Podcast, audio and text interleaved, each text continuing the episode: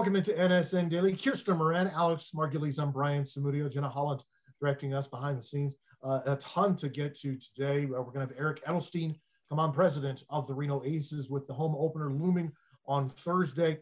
Uh, cannot wait for that to happen. a couple new transfers for Nevada football. I mean, they've got over half a dozen transfers uh, coming in. We're going to introduce you to two new faces, one coming from the Big 12 and uh, a, a transfer when it comes to basketball that may replace Trey Wade. You know, Trey Wade, that was a big loss. He has some some family issues, uh, health issues within his family, so he's going to try and stay closer to home and not come to Nevada. And do the A's really want to leave Oakland? Uh, some stories are saying it's the A's, but if you read the quotes, it maybe doesn't sound like it's really the A's. So we'll get to that in a second because our resident A's fan is with us, Kirsten. She's even wearing green here uh, today for this. But um, uh, Kirsten, you were on hand for Tyler Bosetti's record-breaking home run. Hits a home run in nine straight games. It's a brand new NCAA record. A guy like Tyler's not supposed to hit bombs like this, but he's just dialed in.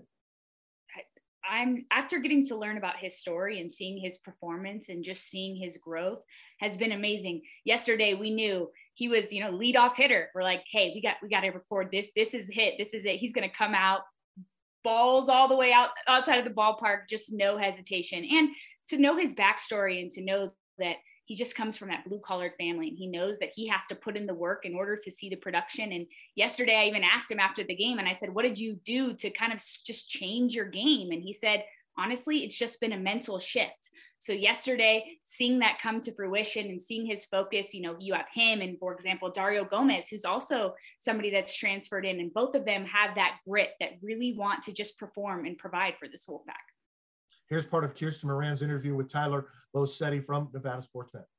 Uh, to be honest, I looked at it as a joke. I'm not gonna lie, because I mean, I'm 5'10", 170 pounds. I would never expect myself to hit this many home runs, especially nine in a row. You know, so it was honestly just. I mean, it's a great accomplishment, but something I never thought I'd do. Honestly, nothing. I mean, the more it's more of just your mentality, your, your mental game. I think over the years, as I've been here from a freshman to a senior, I just have gained a better mentality when I go up to the plate, and I'm, you're not going to beat me. My only goal is to go to June. I want to. I just want to win as many ball games as we can, and hopefully come out of this season with the College World Series ring. Alex, you've been on the mic for uh, hundreds of baseball games. Uh, to see a streak like this, and this throws me back to like when Don Mattingly homered in you know half a dozen or so, whatever you have, whatever his record was, and I was just glued to every single at bat. That's what Tyler Bosetti did. Is he, he brought you in? You were glued into every single pitch you know, it's just so cool to see this and and watch this story kind of unfold. I mean, it's a guy that last season just never got going. I mean, he hit buck 58. You know, he had six hits and 38 at bats, and really this season he, he wasn't off to this kind of a tear to start the year, and then things just shifted for him. And we talked to uh, TJ Bruce last week. He talked about just uh, you know kind of what Kirsten just reiterated. A lot of the mental stuff, and for him, it was you know strike zone recognition. It was it was not striking out as much. It was it was just being more comfortable at the plate. But I don't think anyone could have expected, you know, of all the the sluggers that have come through Nevada, you know, the great home run hitters that we have seen come through this program. Brian, you've seen so many of them for for a couple decades, and then you know I've been lucky enough to see some, you know, for the last ten. And, and there's been so many guys that can just absolutely rake.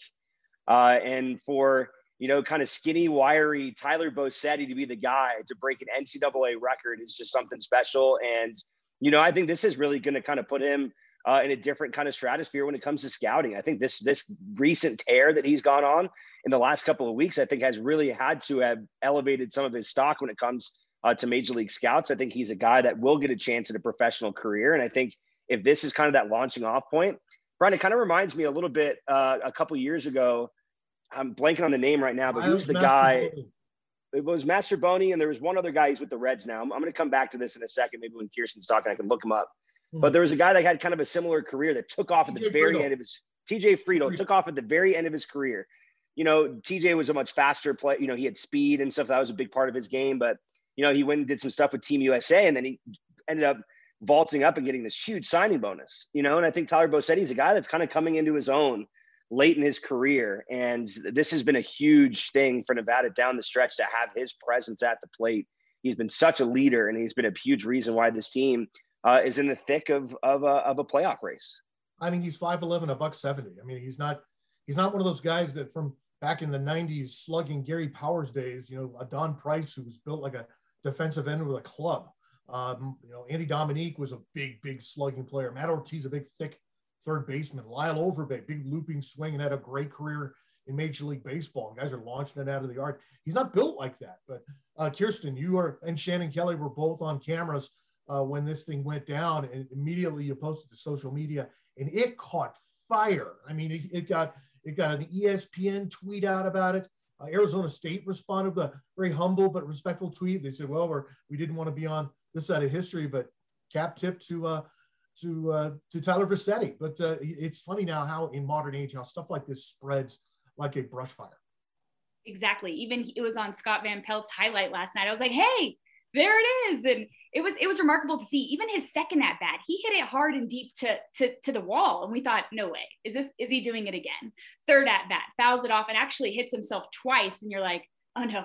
So we, we don't need an injury. So it's it's really remarkable just to see how Tyler has just grown. And not only offensively is he doing really well but he's taking his offensive just just power and, and and feeding off that and turning into his defensive game. You saw him yesterday knocking down balls left and right and trying to make every play possible, even when it wasn't maybe necessarily in his third base territory. He was absolutely completely just just bringing his A game. And to talk about what Alex you said about TJ Bruce, he talked about, you know, when I talked to him last week about or this past weekend at the UNLV game, he says the Wolfpack needs to take these these opportunities and and really maximize offensively because for example yesterday there was a few times where they left bases loaded and they've got to maximize and go after it. I mean arizona state started off the game with a grand slam and and, and that could have really taken a tank for nevada had they just got let that you know beat themselves up but they went back up and and they fought back and ended up coming back back in front with a seven and six lead but ultimately arizona state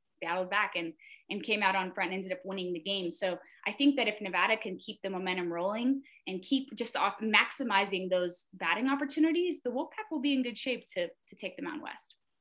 14-11 the final in favor of the Sun Devils. There were 35 hits in this ball game. Uh, Bosetti was four for five. Gomez three for six. Clayton Wallace both three for five. Jackson three for five. I mean, um, Alex, this is a typical midweek college baseball game. You see but but guys threw, threw some pretty good arms out there. But you could tell Arizona State obviously maybe said, all right, this is another chance for not only Nevada to gain in their RPI, but Nevada might go out and win their conference. Nevada's sitting right around 40. Um, looking at, at, Fresno State over the weekend, if I want to get, I want to get your thoughts on them as well. Yep. Uh, big series against the Dogs.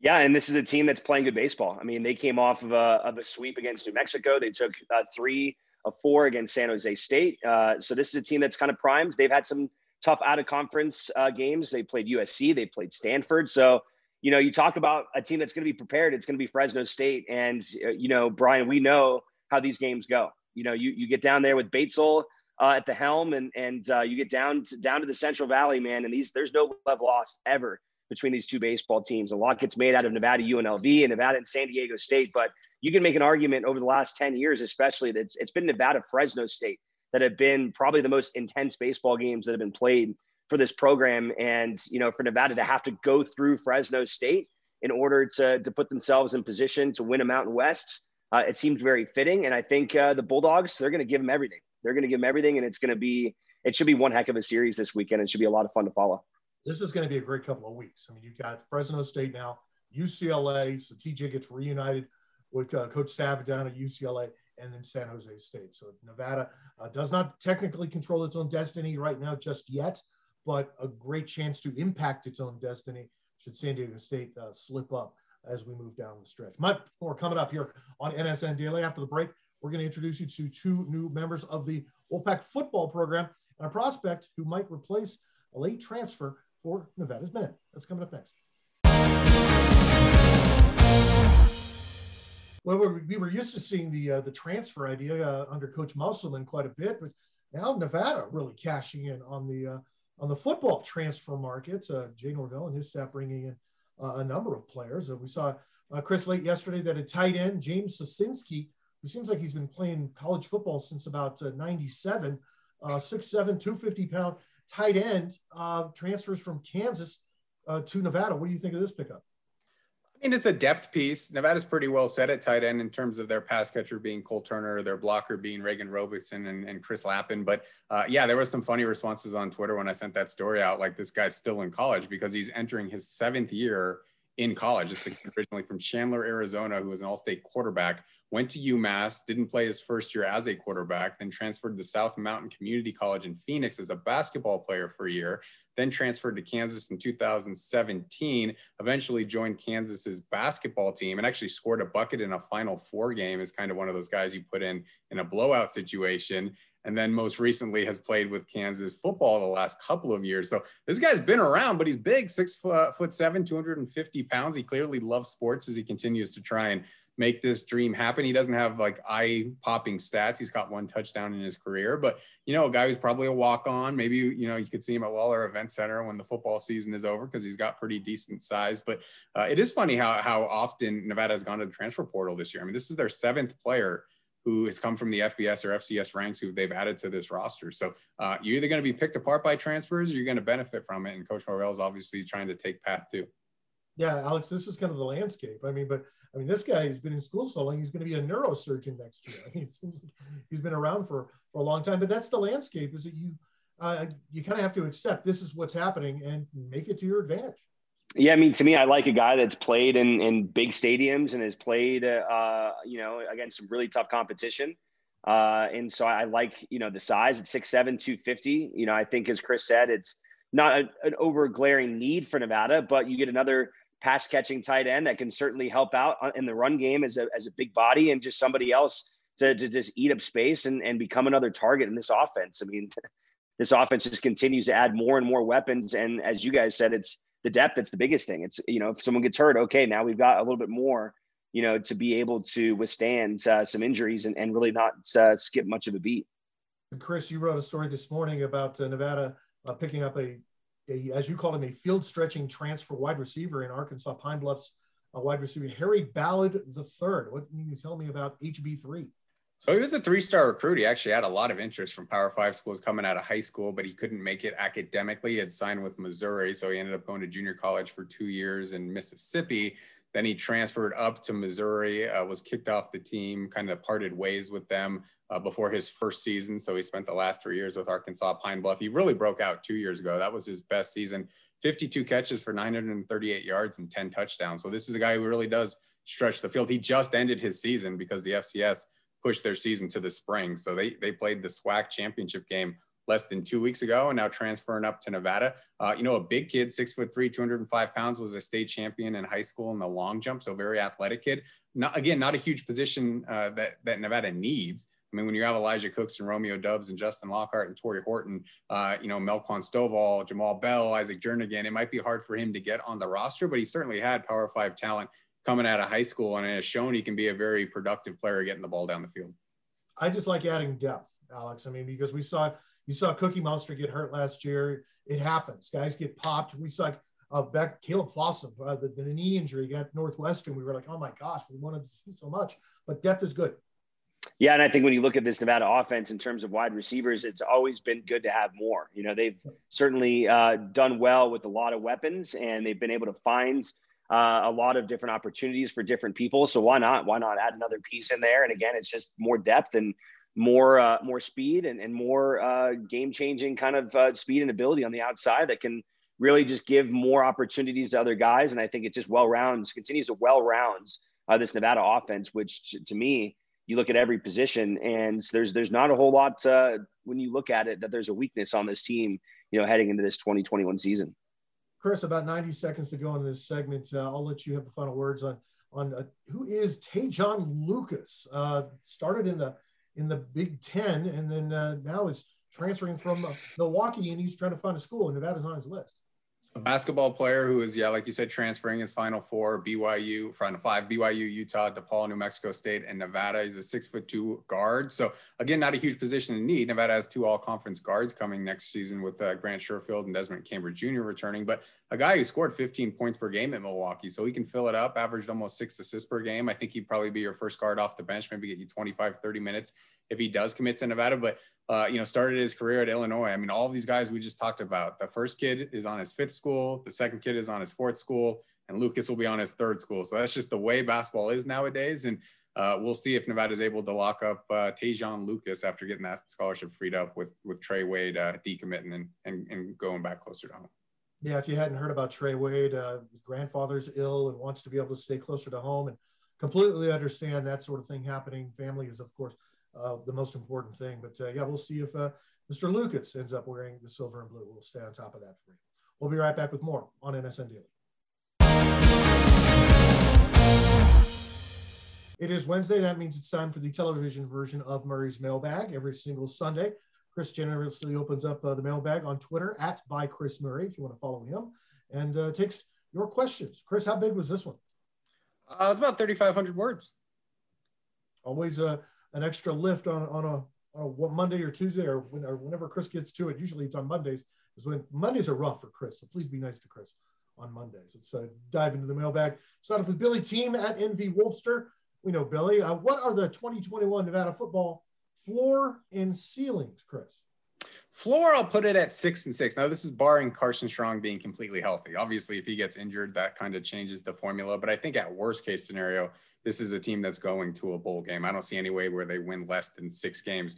In terms of the ceiling, I believe this is a team that can go 12 and 0 in the regular season. I'm not saying that's easy, but I would not be completely shocked if it happened. Again, the road schedule is very, very difficult with at Cal, at Kansas State, and at Boise State as three of your first four games. But if they get through that, they do have some more difficult games coming up at San Diego State, at Fresno State. It's not going to be easy. So the, the schedule probably makes it to where they're not going to go 12 and 0. But I don't think there's any game that is on the schedule where you point at it and say Nevada can't win that game. So at that point, I think 12 and 0 is not maybe super realistic, but I, I think it's something that's achievable. And I think that's what makes this season getting so much hype coming into the year is because that possibility is out there to have one of those really special seasons where you just run the table from start to finish. What do you think? I mean, Chris, you think that this is a situation where if they did go 12, let's go like full ceiling, like we're going through the ceiling, right? Like, can Nevada get to like a New Year's Six Bowl? I think so. I mean, they're always have the battle with the ACC. That's been the conference that really has been sending that group of five school into the New Year's New Year's Six bowls, just because they're much stronger. But you know, if the winner of the ACC loses a game, goes something like 12 and one, and Nevada's sitting there at 13 and 0 after winning a Mountain West championship with road wins at Cal, at Kansas State, at Boise State, at Fresno State, at San Diego State, and then probably have to beat Boise State again in a Mountain West championship game. I think the schedule sets them up two road wins against Power Fives where they can line up their resume with anybody from the non uh, Power Five conferences and say, you know, we deserve that New Year's Six bowl. So, uh, you know, it, it's lofty. It's it's they're going to have to play really, really well. They're going to have to be really, really healthy, and they're going to have to get some luck along the way. But it, it's something that could potentially happen, which is why everybody is so excited for this 2021 season. Button the chin, chin straps, boys. Let's go. I mean, that's just that's exciting right there. Uh, mailbag question: Rumors of a Mountain West school moving to the AAC. That's the American conference have picked up momentum recently. How likely is it that any of it materializes? Chris, we get this question, I don't know, probably every six months, 12 months. It just always seems to swirl back around.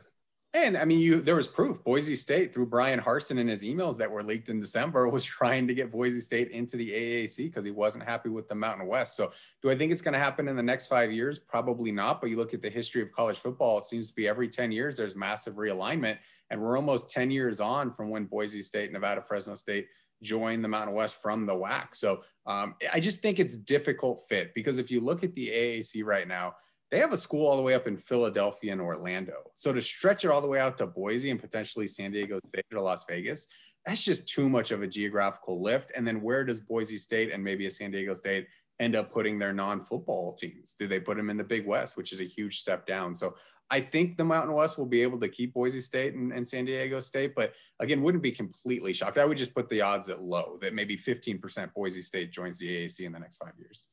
I understand what they want to do up there in Boise. They want to uh, grow the footprint, Alex. But I mean, without picking up the footprint and moving it about 2,000 miles, it's tough to do.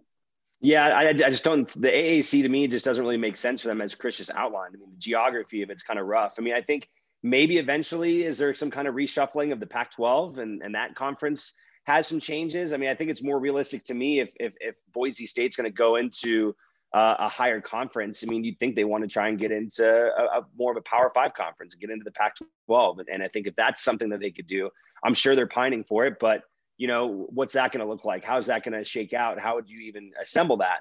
But you know, I think it's something that could happen, as Chris said, in the next five to ten years. I think anything's possible, and, and a lot's happened in the last five years, even with with college athletics and things that have been decided. And I, there's no reason to think that it's just going to stagnate.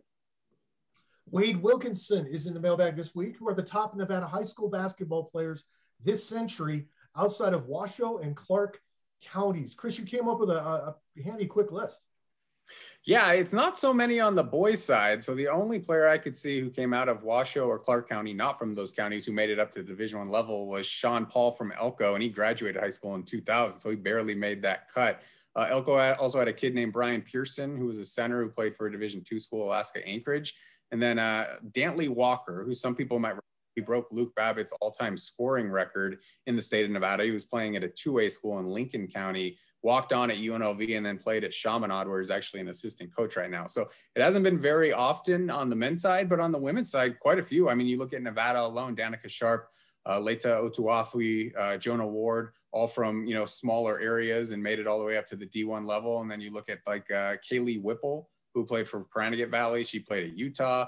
Um, you know, Sydney Orendorff, Ashley Orendorff, uh, Taylor Altenberg played at Elko and then made it uh, up to New Mexico. Sarita Joe Condi from Lovelock played at Navy. So it's actually, you know, a, a, bunch of really good girls players going up to the women level at the Division One level outside of our normal big cities in the, uh, you know, state of Nevada. But th- there haven't been very many boys. So it would kind of be cool if you saw someone from like a, a Fernley or an Elko or a Wells become a Division One basketball player on the boys side because it hasn't happened very often.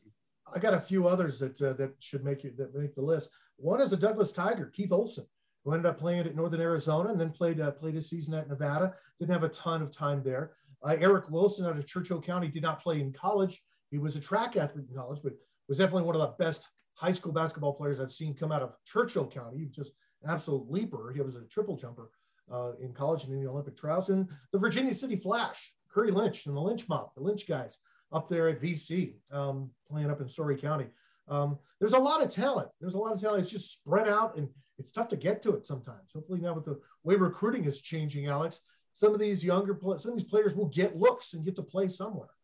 Yeah, I think, uh, and that's that's the key word is playing somewhere. And I think there have been a lot of opportunities. That, you know, it doesn't always have to be at the Division One level, and there's been a lot of kids that have had success, you know, going into Division Two or NAIA or any other things like that. And and I think just getting an opportunity to play in college, you know, for for a lot of people uh, is really just the key. And and uh, you know, we hope that continues. Uh, another one, we'll wrap up the mailbag with some fun stuff. Keegan, uh, Coach Bozier, uh, Keegan Bozier, a good friend of ours. Uh, what are your top five TV sitcoms, Chris? I threw 10 out there just because I wanted to put the Golden Girls out there because I thought that was funny. Uh, I'll do I'll do my top six because the number six is a pretty recent one. It's called Fleabag. It's on Amazon Prime. It only has two seasons. It's hilarious. It's a female lead. Uh, very, very good show. Number five, I did the Cosby Show. That's uh, one that I remember growing up watching quite a bit. That was before we knew some of the stuff about Bill Cosby, but the show on itself is great.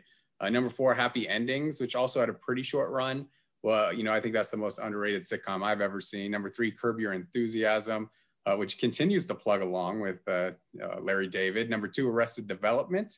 And then number one, Seinfeld. I'm a Seinfeld guy, not a Friends guy personally. What about you guys? Alex, what do you got? You know, I like uh, I like the Curb Your Enthusiasm call at the top there. I think that's been one of my favorite shows. I mean, Larry David just kills me. Uh, it's such a funny show. Uh, recently, I've been really enjoying it. It's over the last couple years. Schitt's Creek on Netflix has been a really good one, uh, really fun one to watch, and a lot of really good episodes there. So I'm not going to give you five, but there's a couple that I've been enjoying for sure. Yeah, uh, my top two don't even make Chris's top ten. I think uh, for for me, um, definitely Modern Family. I mean, it's it's hard to argue with that. It's written so well and so cleverly. And, and at the end of it, you've gone from something that's really, really stupid to you might have, even have a tear in your eye by the end of that. And my number one, people either hate it or they love it, and it's The Big Bang Theory, uh, which just finished about you know a, a, dozen years of a run, and I thought was just so well written and, and done done so well, and just such so much fun. It's one of those things that if there's a marathon on, I'll click on it and I'll watch it. But uh, if you want to join the mailbag every single Sunday, Chris will open it up on Twitter. Like I said, follow him at by Chris Murray or follow Alex at at Margulies underscore PXP. If you want to follow them on Twitter, uh, check it out and uh, submit your questions. As you see, we uh, don't just answer sports questions on this show, fun questions uh, make the show as well. We'll have more coming up on NSN Daily right after this. This segment sponsored by the following.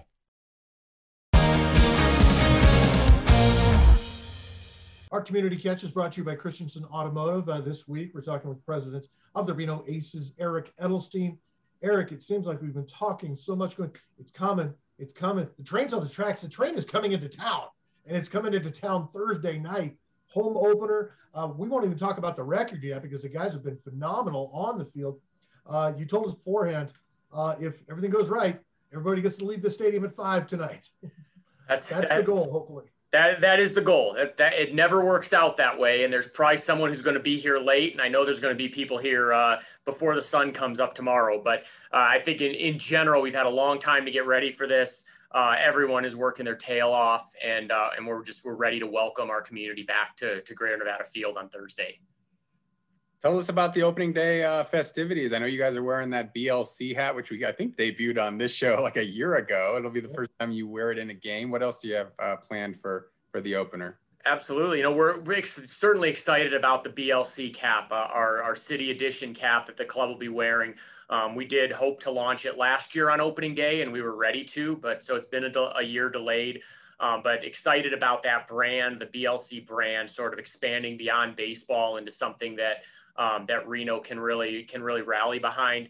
Um, we're going to have a, a, lot of great festivities. Governor Sisolak is is participating um, through video. Uh, Mayor Schieve is going to be making a proclamation uh, before the game.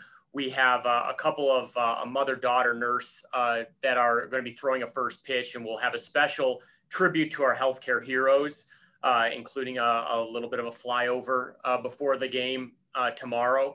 And uh, and and other than that, I mean, everything is is all about just welcoming our our fans and our community back to to live sports and, and gathering. And we're going to get to meet our team that has been uh, really exciting uh, in the first road trip.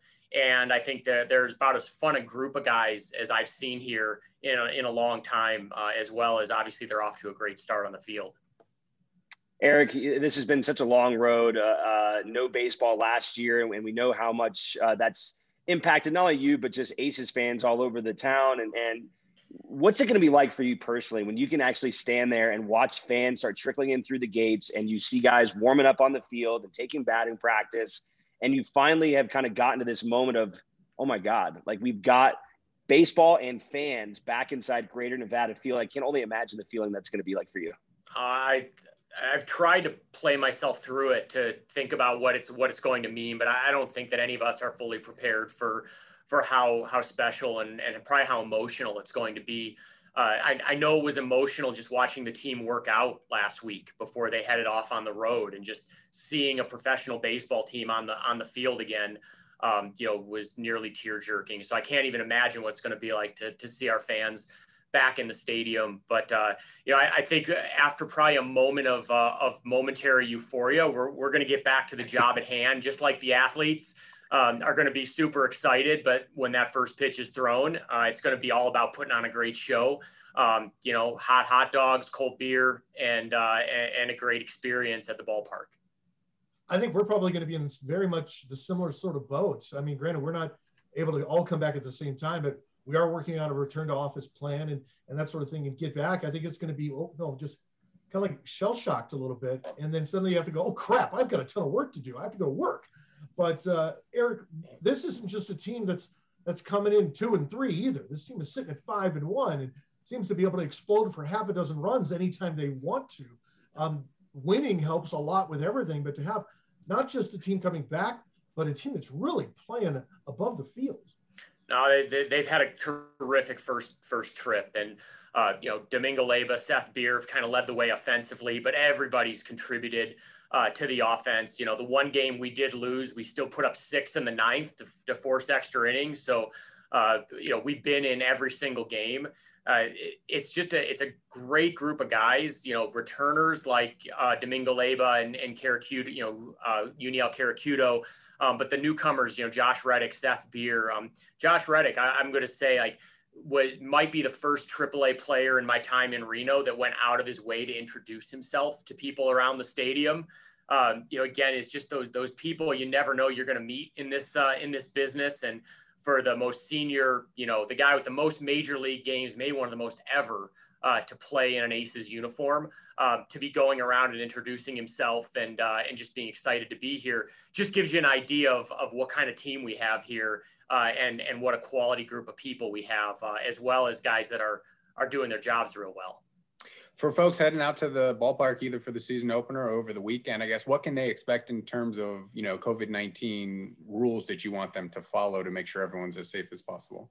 For, for sure. You know, so we definitely ask, you know, everybody, please check out renoaces.com um, where you can see all of the various, uh, um, you know, rules changes. There's a number of things that, you know, COVID has brought upon us, but are going to stay uh, beyond COVID. Um, things like digital tickets, you know, the days of, of, physical tickets are behind us. Everything is going to be digital. Um, we're going to have people out front of the gate to make sure that everyone can access their tickets, knows how they can get in.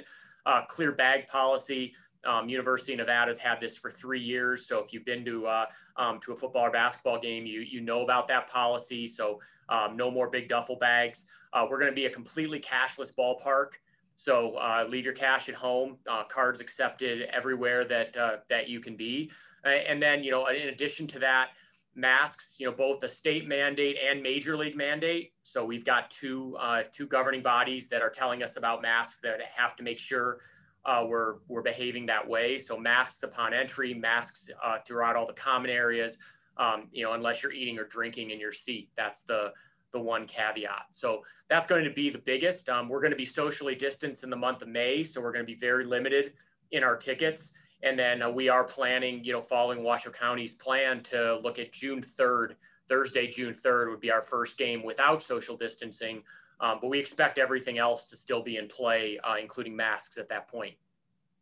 Eric, we had a chance to talk to new play-by-play man on the radio, Zach Bayrudy, last week, and he talked about he felt like this roster was kind of the perfect mix for AAA. Like you've got your veterans, like your Josh Reddicks, and, and a guy like uh, Domingo Leyba, who's who's had time in the big leagues, and he's kind of on the cusp of becoming like an everyday major leaguer. And then you've got your young studs like Seth Beer and, and guys that have like these young star prospects coming up. From your perspective, of someone who's been in Reno and has seen a lot of rosters come through, do you kind of agree with that sentiment that this roster is just a really well constructed one to win a lot of games in AAA?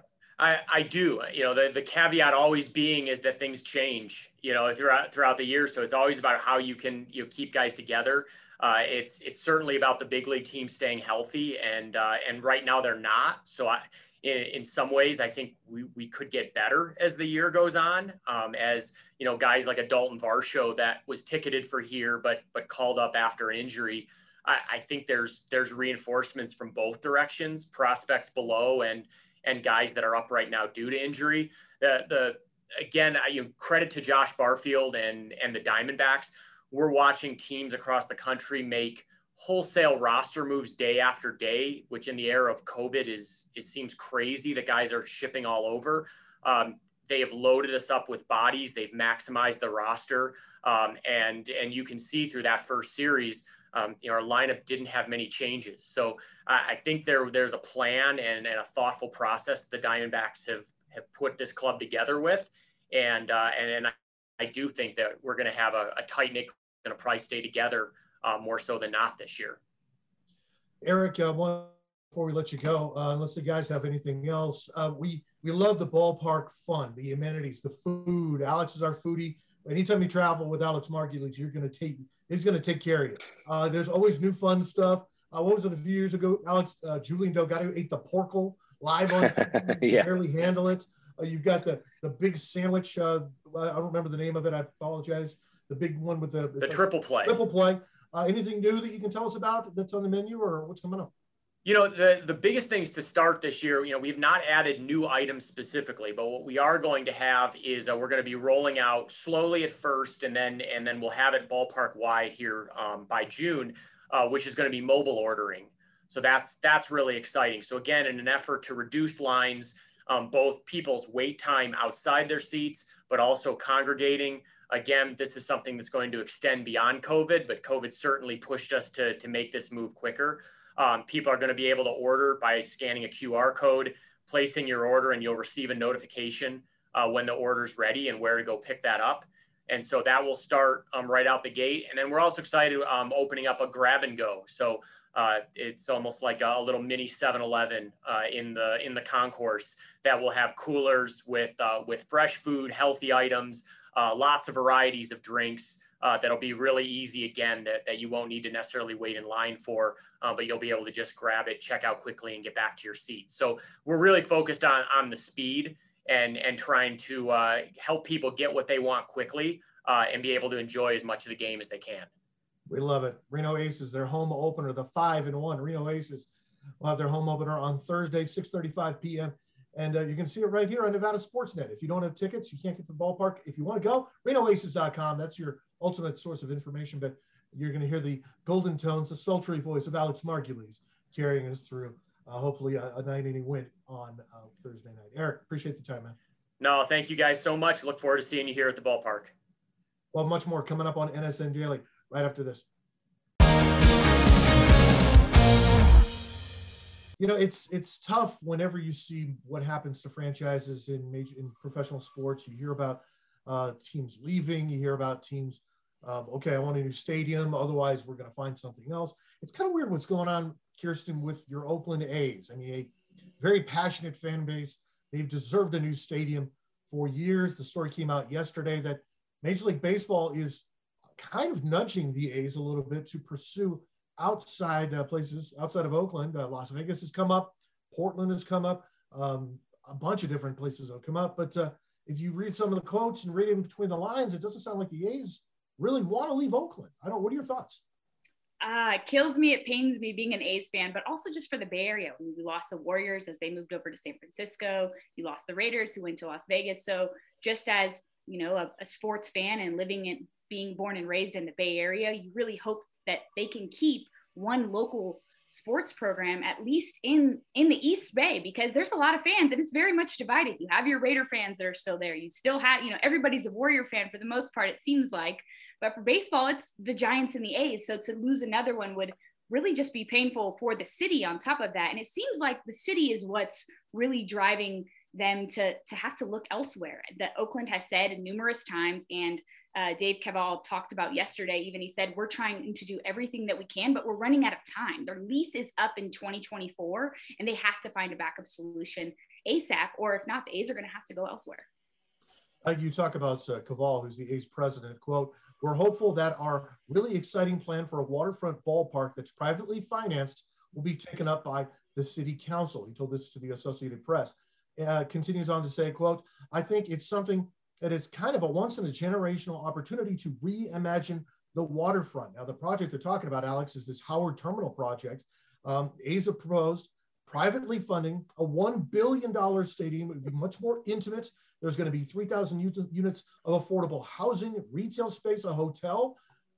What's wrong with that? For you ask me, and I'm an outsider. Granted, I look at that and I go, that sounds pretty darn good. But uh, you know, it sounds like to me that the A's are are doing their best to try and stay in the Bay? Yeah, I think they are, and I, I think ultimately, I I feel like this is going to get done, and they'll be able to stay in Oakland. I think this is kind of a way to put pressure on the city. I don't think they want to leave Oakland, but you know they they have to do their their due diligence in a sense and, and make sure like okay if this isn't going to get done we may need to you know remove this team from this city and go somewhere else where we can get something done and mean especially when you look at what the a's are willing to put up in terms of their own private financing to do this it's not like you know, for example, when the, the Raiders went to Las Vegas and, and, you know, the state of Nevada gave them a ton of money. And, you know, this isn't that kind of situation. This is a lot more of a deal where it's, it's, it's heavily skewed in the private financing deal. And so I think if they're asking for a lot of money, I could, I could see it as one thing. I get it. The city's got to kind of do their thing and, and make sure it's right for, for the community as something that's going to be there for the next, you know, 50 years. Um, but I, I, really hope this gets done because I think uh, that, as Kirsten said, it's already been tough for that part of the Bay Area to lose. Uh, you know, one of your franchises to the other side of the Bay as, as the Warriors go into San Francisco, and then you lose the Raiders completely from Oakland. And, and for, for there not to be a franchise in Oakland, period, I think that would really uh, be a shame because there's so many people, especially in that East Bay uh, of that area, you know, going into Oakland and then east of there that, that really just love this team and, and love, you know, being able to get out to games. And I think it would be a real shame for them not to be able to continue to have that. A's owner John Fisher said in a statement, uh, quote, the future success of the A's depends on a new ballpark. Oakland is a great baseball town, and we will continue to pursue our waterfront ballpark project. We will also follow Major League Baseball's direction to explore other markets. Uh, either this is going to work out really, really well for A's fans, or it's going to be decimating for A's fans because you know it, I, I couldn't even imagine. it. I remember uh, way back when uh, the Giants were being pursued heavily by St. Petersburg, Florida, and you know where the Rays are, and then it, it I thought we were losing my team, and I don't know what I. It's like I, you're a Giants fan, or you're an A's fan, you're you don't just pick up and go, I'm going to root for the Mariners right now. I just would have a tough time, tough time doing that. But I really hope it's going to happen. I hope the A's stay. And Brian, they have some of the best players that came out of Oakland. I mean, Rickey Henderson, Dennis Eckersley, Dave Stewart. There's a lot of heart to come out of Oakland, and it would it would just be really crushing to see A's fans lose that opportunity. And even the players talked after the game yesterday. They said, We don't want to leave Oakland, but unfortunately, it's out of their hands. So, hoping that the A's can figure a way to, to make it stay. But like how Alex had touched on, that unfortunately, the city has a lot of other issues that they have to work out with just schooling and getting financials for kids to have textbooks and, and just making sure that the city is taking care of a lot of homelessness is is a huge problem in Oakland, and they have to take care of that and and and turning that around. So I'm hoping that the city and and Oakland can figure a way to to make the athletics um, to give them room to stay. It's a difficult issue. It's a passionate issue when basic infrastructure in your city is suffering and people are suffering in your city. It's difficult to look at sports, even though it can be a fun distraction and a great place to to build your city. Uh, you need to take care of your people at the same time. So hopefully Oakland can figure it out. Uh, we'll be right back with more here on NSN Daily right after this.